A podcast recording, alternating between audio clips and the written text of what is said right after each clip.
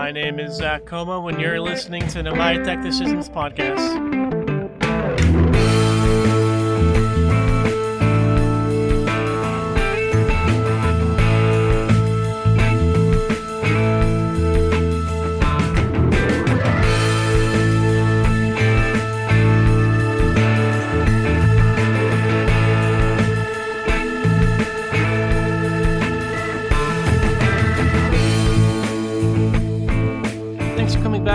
Another episode of the podcast. Uh, like I said, my name is Zach and I'm your host.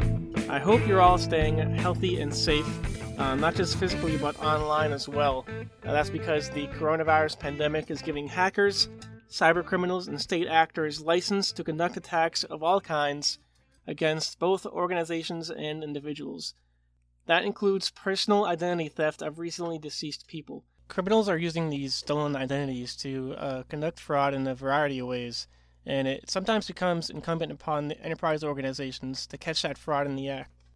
That brings us to today's guest, Sanjay Gupta, Vice President of Corporate Development at Mitek Systems, a digital identity verification solutions provider. They use artificial intelligence to help catch that fraud in the act. Before we get to the interview, here's a quick reminder that the My Tech Decisions podcast is available on iTunes and the Google Play Store. Subscribe and download to hear weekly interviews with IT experts, cybersecurity professionals, AV integrators, and more. Now, here is Sanjay. So, uh, Sanjay, could you just describe um, Mitek and uh, you know what exactly digital identification services are, and uh, you know how how that's used? Sure. So, first of all, Mitek is a publicly traded company. We're traded on Nasdaq. Uh, we did about 85 million revenue. Our fiscal year ends in September, and we actually have two product lines, which are probably germane to the discussion that we're having today. So the first product line is actually around mobile deposits. So if you ever have a check and you want to deposit it into your account, so you could take our technology and take a picture of the front and back, and then that gets uh, gets deposited into your account. Given the stimulus checks that are just coming out, we work with the mm-hmm. government to get early checks and then be able to make ensure that our technology could deposit those. And then the second division that we have, we started probably about six, seven years ago, and it's around identity verification. So the idea is that you could take, using the same capture techniques that we use on a check, take a picture of your driver's license, for example, front and back, and be able to, we have AI machine learning algorithms that, that run in the background to be able to determine whether or not it's a fraudulent document. And so it allows, you know, individuals that are uh, onboarding on the digital channel to kind of go through faster through that process. Great. Um, so I understand that you guys are helping fight uh, cyber criminals who are uh, creating uh, fake identities from recently uh, d- deceased individuals. Can you, you know, uh, talk more about that?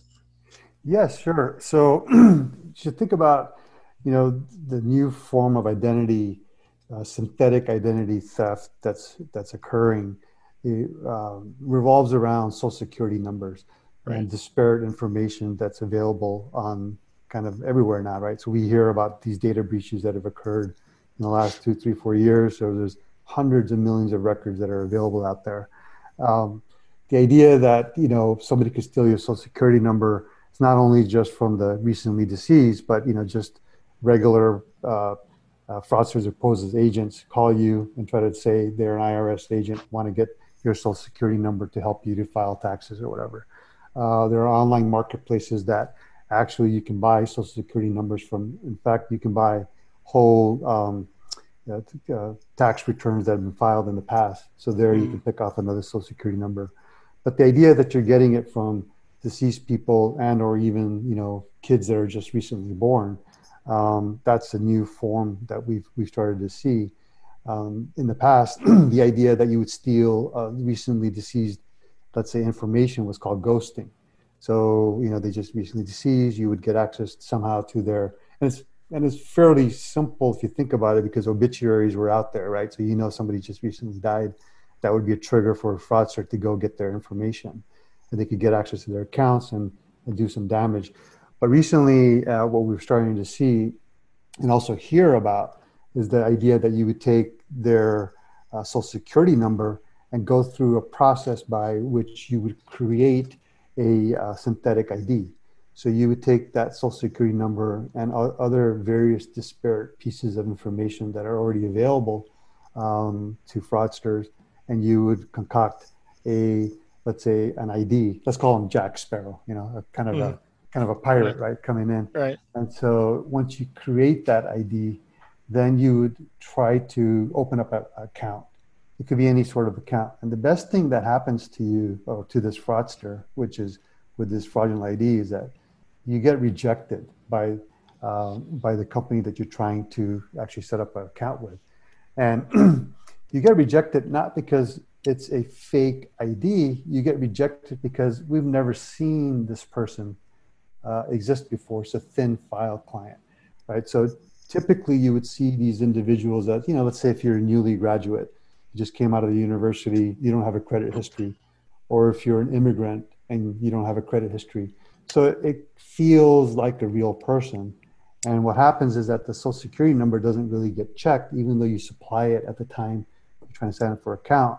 What happens is, is that the credit bureau creates a new account, new entry for you, saying that this person is a thin file client and that's how you start the journey. At that point this digital synthetic id now becomes live. And what they do is they typically will attack as many channels as they can and eventually they get an account. So that's kind of how they do it. And uh, why is this so hard to catch? It's very difficult to catch because if you look at the technology that's available for us to catch these guys you know, the AI machine learning technology, it's also now available to the fraudsters.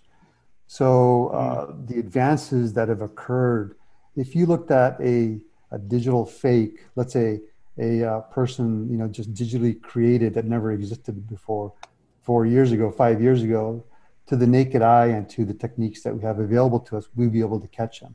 But today they look, you know, if, if I showed you these pictures and you can see them on the web, these photos, they look so real. They look like, oh, here's a here's here's a person or a kid or uh, you know a girl that you could probably have coffee with, and or a guy that you want to have a conversation with.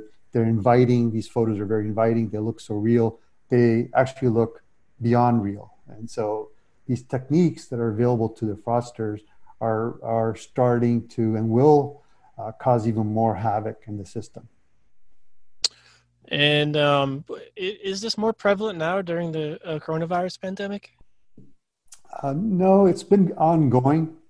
Um, so what's going to happen is that the traditional brick and mortars companies where you used to go in and sh- you know show yourself and the person behind the counter can see you and the ID, right? Th- those companies that are evolving to the marketplace right? They're, they don't necessarily know exactly what type of infrastructure they should put in place. So I think you're going to start to see a lot more criminal activity occurring in this in this space. But then, mm. if you adopt the right levels of technologies, you can at least um, put a little bump in their in their journey and potentially even catch them. So one, um, so I, so I think that's that's kind of the story there. So, right. Uh, yes. Yeah, so, um, how does your software help these uh, organizations catch these guys? It's a good question. So, you know, this is what we do at Mitek, but in general, what marketplaces and customers that are or companies that are you know adopting their digital solutions um, should think about layers of protection right they should think about different ideas a different different parts of the journey to determine what the first what the use case is, right? So, for example, you want to do an IDV check. Make the person pull out their identity document and actually supply it. And so we have checks that, that could potentially catch that. The second one, which is really powerful, is um, wrapped around the biometric. So generally, more often than not, we don't see fraudsters using their real face. So they make they may take an identity document, you know, created identity document using a uh, synthetic or using a photo of somebody else. But if you now ask them to supply their biometric, their face biometric, we run two different algorithms. The first algorithm is is this person live at the time they're supplying this documentation? So it's not a video, it's it's not a photo. Uh, it's not a masked individual, but are they really live? Then, once the selfie is taken, we actually match the selfie to the photo on the document. So then that tells you that the person at the time they're trying to open up a new account is the owner of that document. Mm-hmm. So those are some techniques that you can use. Additionally, you know, you can look at other companies that provide, for example, their email. If you look at their email address, well, typically a fraud, if, if an email address is, let's say, you know, created within the last 18 months or two years, it's it's a higher risk profile than somebody who already has an email address existing for five years and they've been and they've been actually using it. So those are other things that you can you can look at. Right. So what value does this kind of software bring to you know any any given organization that that you know has those customer facing interactions? So the value that we bring to them at, at, at a minimum, you know, you're trying not to let the fraudsters through the front door. So there's at least a deterrent that's occurring up front to say, okay, I'm doing some level of checks. I'm just not going to just let somebody, you know, just let anybody into the front door. And it's a balance between you know how much what we call friction. So this is these steps that individuals would have to go through are friction uh, versus giving them an account.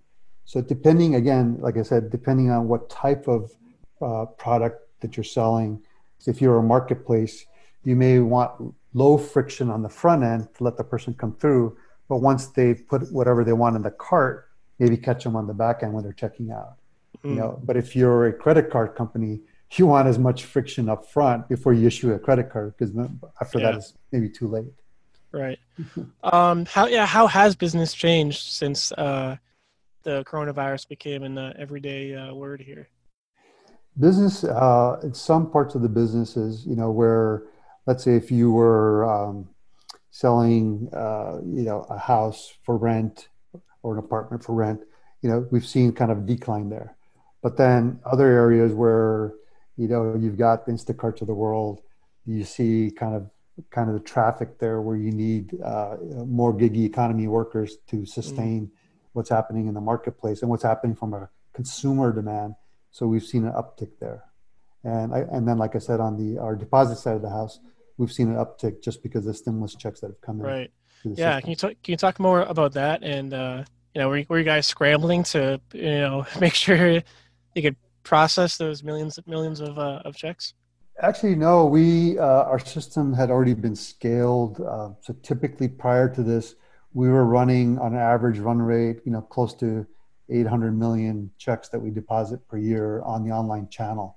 So that was already that was already present. So luckily, you know, our systems were already scaled to kind of handle that kind of traffic and our partners and because we cover 60 oh, close to 6500 banks in the, just in the us and canada alone mm. oh, wow. uh, so we were already scaled to do that uh, so it wasn't it wasn't much for us to kind of tune the thing that we wanted to do was to because sometimes the the the checks that come out these stimulus checks they're a little bit different the stock is a little bit different so we worked with um, um, with the treasury department we got early access to the checks so we mm. made sure that our systems were able to to actually identify them and yeah. capture them correctly. So.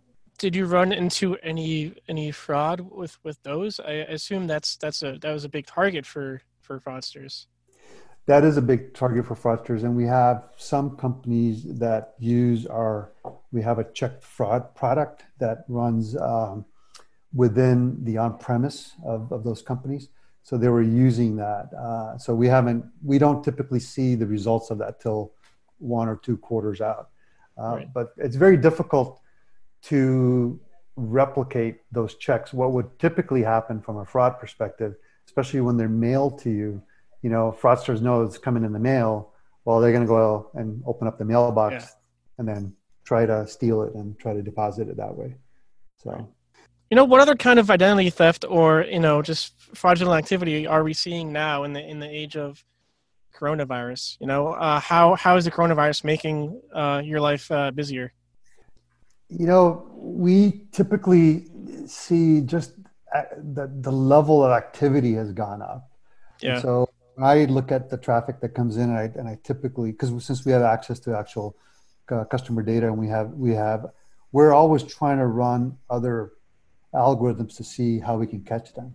So we're seeing a lot of synthetics that are coming in and they'll attack a channel like within a short period 30, 40, 50 attempts mm. on, on, on, the same channel because they're trying to do experiments, right? They got nothing right. else to do. They, they can't yeah. do it. They can't sure. walk into a store anymore. So right. they're just sitting there like, oh, let me, let me change the name. Let me change the address. See if, see if I can pierce it through.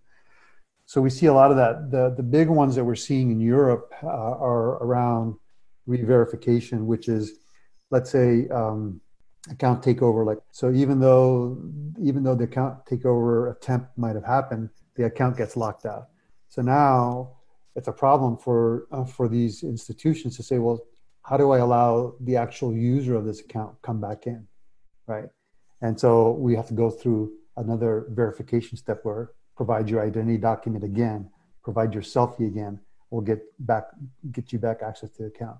Mm-hmm. The other one that we're starting to see a lot has to do with um, uh, especially kind of let's say in this new world economy where the person that initially signed up for an account let's say an uber account they're not the ones that are actually using that account so maybe i maybe i'm i'm having a third person do the driving for me and those are harder to catch right, right? but you're you know if you if you bought a service now online somewhere and now you're you don't know the other person on the other end are they are they the ones that are actually providing that service, right? Um, so like Grubhub, right, where grocery delivery to your house. Well, the person that signed up for the account, you want to make sure that they have driving privileges. They're the user of the account, and sometimes they're not. They maybe have given it to a secondary person, and they're paying them separately. So those are those are some things that we typically can't catch, right? But we're what we see that these things are kind of popping up everywhere and so the nature of fraud will be changing you know uh, as we kind of move forward right. so and and the idea is how do we deal with that not only as a society but for companies that potentially could be at you know liability be at risk like that's another issue so yeah so uh, this might be a naive question but why do companies care if the mm-hmm. money they're getting is fraudulent or not why do companies care? Well, if you're a bank, you, your your charter could be at at risk. So if you if you didn't do enough checks to allow somebody to open up an account and now they're laundering money through that account, mm. guess what? You can get a you can get heavy heavily fined there, right? Right. From that perspective, if you're a, a marketplace, you may or may not care initially but the idea that somebody is doing something fraudulent on your on your account, eventually they're they're leading up to something bigger. Mm. You know, so if you can catch them early, then maybe that you allowed a hundred dollar trans transfer, right? But what if what if that hundred dollar transfer now becomes a five thousand dollar transfer, and then they kind of walked away from that? That's right. another problem uh, and just being compliant, right? You have to have compliances, and uh, there's regulatory compliances that you have to adhere to as a marketplace. Where, as a consumer, you want to know that your data is being protected. So, if um, if if you signed up for, or if you knew a particular marketplace that the risk there was very high, where somebody could steal your credentials and do something with it, well, then you're unlikely to kind of transact there. Well, uh, Sanjay, thanks very much. I appreciate your time, and, uh, and like I said before, I appreciate um, you know the services that you guys provide. Thanks, Zach. Thanks for listening to another episode of My Tech Decisions podcast, where it's our mission to help you make the right tech decisions for your company. If you'd like to learn more, head to mytechdecisions.com or follow us on Twitter at mytechdecisions. Until next time.